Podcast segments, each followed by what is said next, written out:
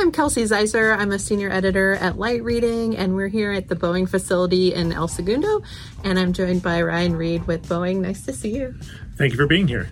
Yeah, thanks so much for having us. I really enjoyed the tour. Um, it was just uh, a little bit overwhelming though to see everything on such a massive scale um, but something that was interesting i thought we talked about uh, this morning is just how you know the uh, the size of the satellites mm-hmm. has gotten so much smaller.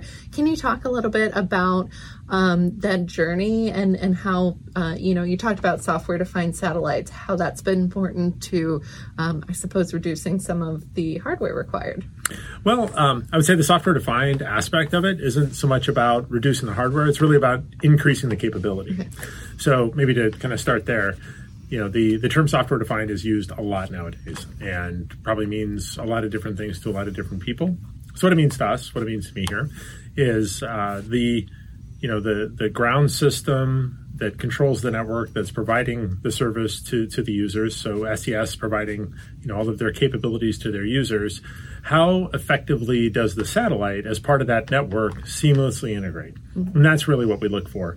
It's it's more than just can it allocate you know power and bandwidth to different geographic regions. It's really about how well can that uh, can that happen and how precise can that happen and how say quickly and dynamically can that happen as the needs of the network change. And that, that's really the, what we look at it. And that, and that drives the technology.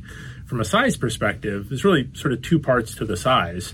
Uh, with some of the technologies we've developed for O3b mPOWER uh, there's a very high level of integration. So a lot of work that's done on silicon that has traditionally been done in discrete components cables and waveguides and units what have you.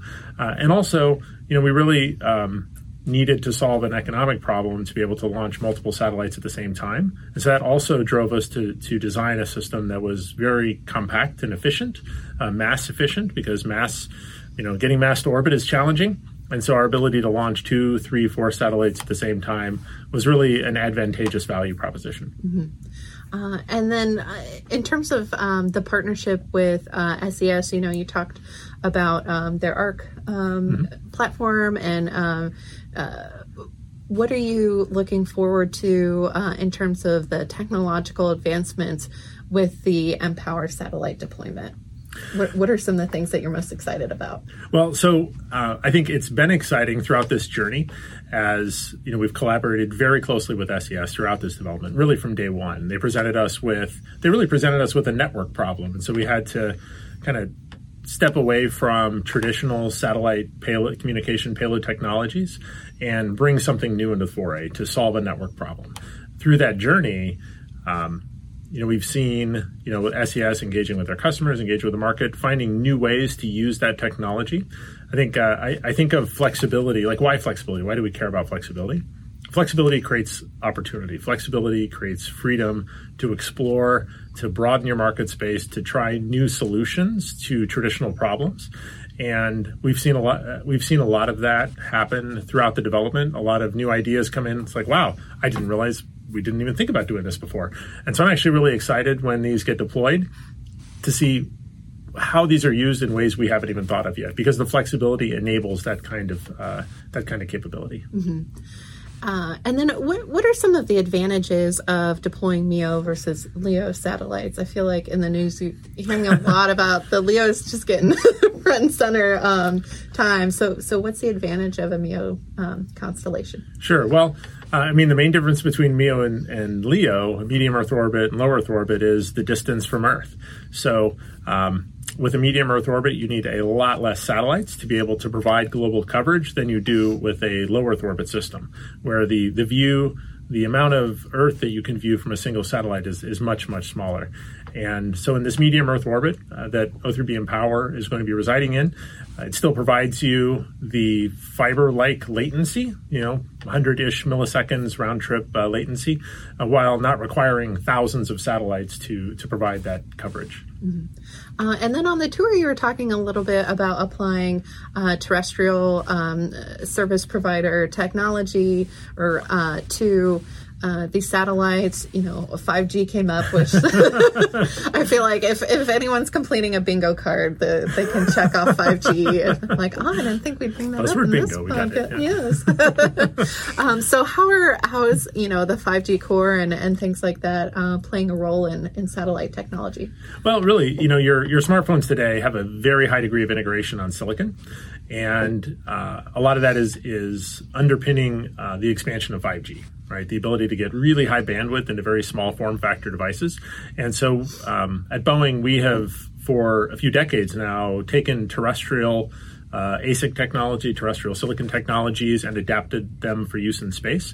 So with O3b mPOWER, we've done done really the same kind of approach, uh, taking uh, silicon chips devices that were designed for terrestrial 5G applications and adapted those technologies to be used in space to give us the same kind of flexibility and uh, scale and capacity that you can get in, in terrestrial devices. Mm-hmm. Um, and I don't want to make you redo the whole tour, that, the wonderful tour you gave us earlier. Um, but uh, if you could just, um, for our audience, go through um, a few of the the uh, processes of getting a satellite into space, um, especially in terms of testing. I mean, you talked about um, thermal, also you know shaking the, the satellite. Um, what are uh, what does that process look like? Sure. So, uh, so of course, it all starts with an idea. It starts with a design, and we have just a tremendously talented team here at Boeing that you know covers a lot of different engineering disciplines in order to bring these systems, these designs into reality. Uh, and then we hit the factory floor, and that's where our team of skilled technicians, you know, takes the components. We're, we have a lot of vertically integrated. Uh, uh, items here. So we, we build a lot of our own uh, electronics, propulsion systems, etc. We bring those in and we build up the spacecraft. And once the spacecraft is built, now it's ready to go through its kind of very rigorous environmental testing program. And that was some of the things we saw. You know, the the ride on a rocket is a is a harsh ride.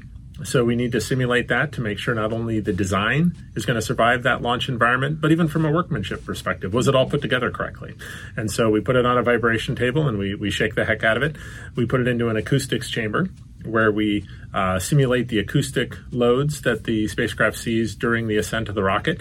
And we also put it into a thermal vacuum chamber. So we, we take all the air out of the chamber. We, um, uh, fill the walls with liquid nitrogen. We put some heater rods next to it, and so we can simulate. You know, the side that sees the sun is going to be, you know, 250, 300 degrees Celsius. The side that is facing uh, cold space is going to be negative 250, you know, to negative 300 degrees. And inside the box, inside the satellite, it stays a nice and balmy 25 Celsius. Mm-hmm. That is quite a lot to account for all those different um, temperature fluctuations. Um, anything else that you wanted to add in terms of, um, you know, specifically with the um, O3b mPOWER uh, in terms of the connectivity services that will be able to be provided? Um, I also think uh, you all mentioned it was, uh, I think, 5,000 beams. Um, what are some other capabilities that you're excited about with, with this constellation? Well, so um, the current uh, generation of, of O3b satellites that are operating today that that uh, SES deployed and kind of proved that there was a market, that there was a need for this kind of connectivity. Those have 10 beams each. And it's a typical hub and spoke kind of network. You know, all the, the data transacts back through a gateway, gets distributed um, with, and so that's 10 beams.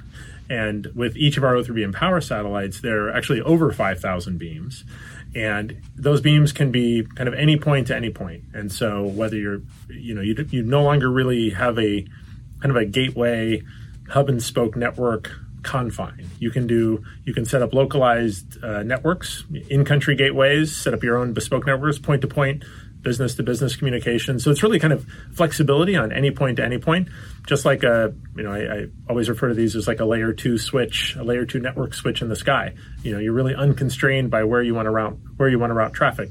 And you've got the capacity with the number of beams to be able to, you know, keep your users at the kind of peak optimal operating point to the beam, follow users, you know, as they're moving around. You know, the satellites are always moving, so effectively every user on the planet is now a mobile user, and being able to keep all of those users always at optimum performance um, is is all part of the system.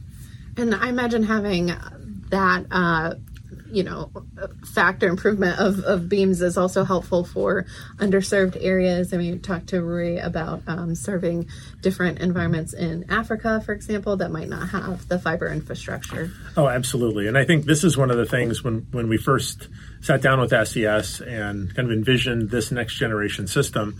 I'd say for me personally, that was something that really that really that really grabbed me. Right, the ability to connect people in underserved regions that are just not economically viable to do with you know terrestrial fiber. Um, you know, I'm a you know a connectivity person at heart, a communications person at heart, and the ability to globally connect people is is exciting. Um, you know, when we look at the amount of capacity and back to this kind of 5,000 beams, if you only have 10 beams, you have to be very careful where you put them, right? If you put them over a region, uh, now they're there and you have to make sure you have enough subscribers or enough users in that region to really take advantage of the capacity.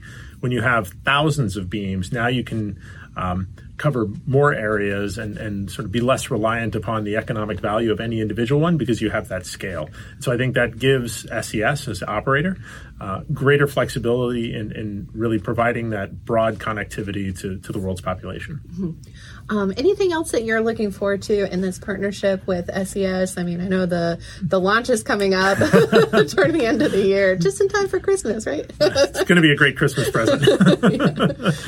Yeah, well, so this is really just the beginning. You know, um, uh, you know, O3b mPOWER is a huge leap forward in um, providing the connectivity that SES is, is, has been providing to their customer base, and the ecosystem they've built around it is is tremendous.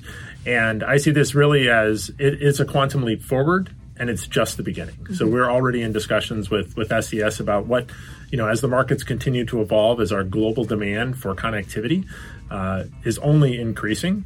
What are new ways that we can serve those needs? And you know, it's it's it's exciting. Yeah, certainly the demand's not going anywhere, and I think COVID kind of reinforced that, especially with everyone at home and online all the mm-hmm. time. On so, podcasts? Yes, thank you. Well, thanks so much for your time, Ryan. It was great speaking with you. Thank you, and it was my pleasure. Thank you.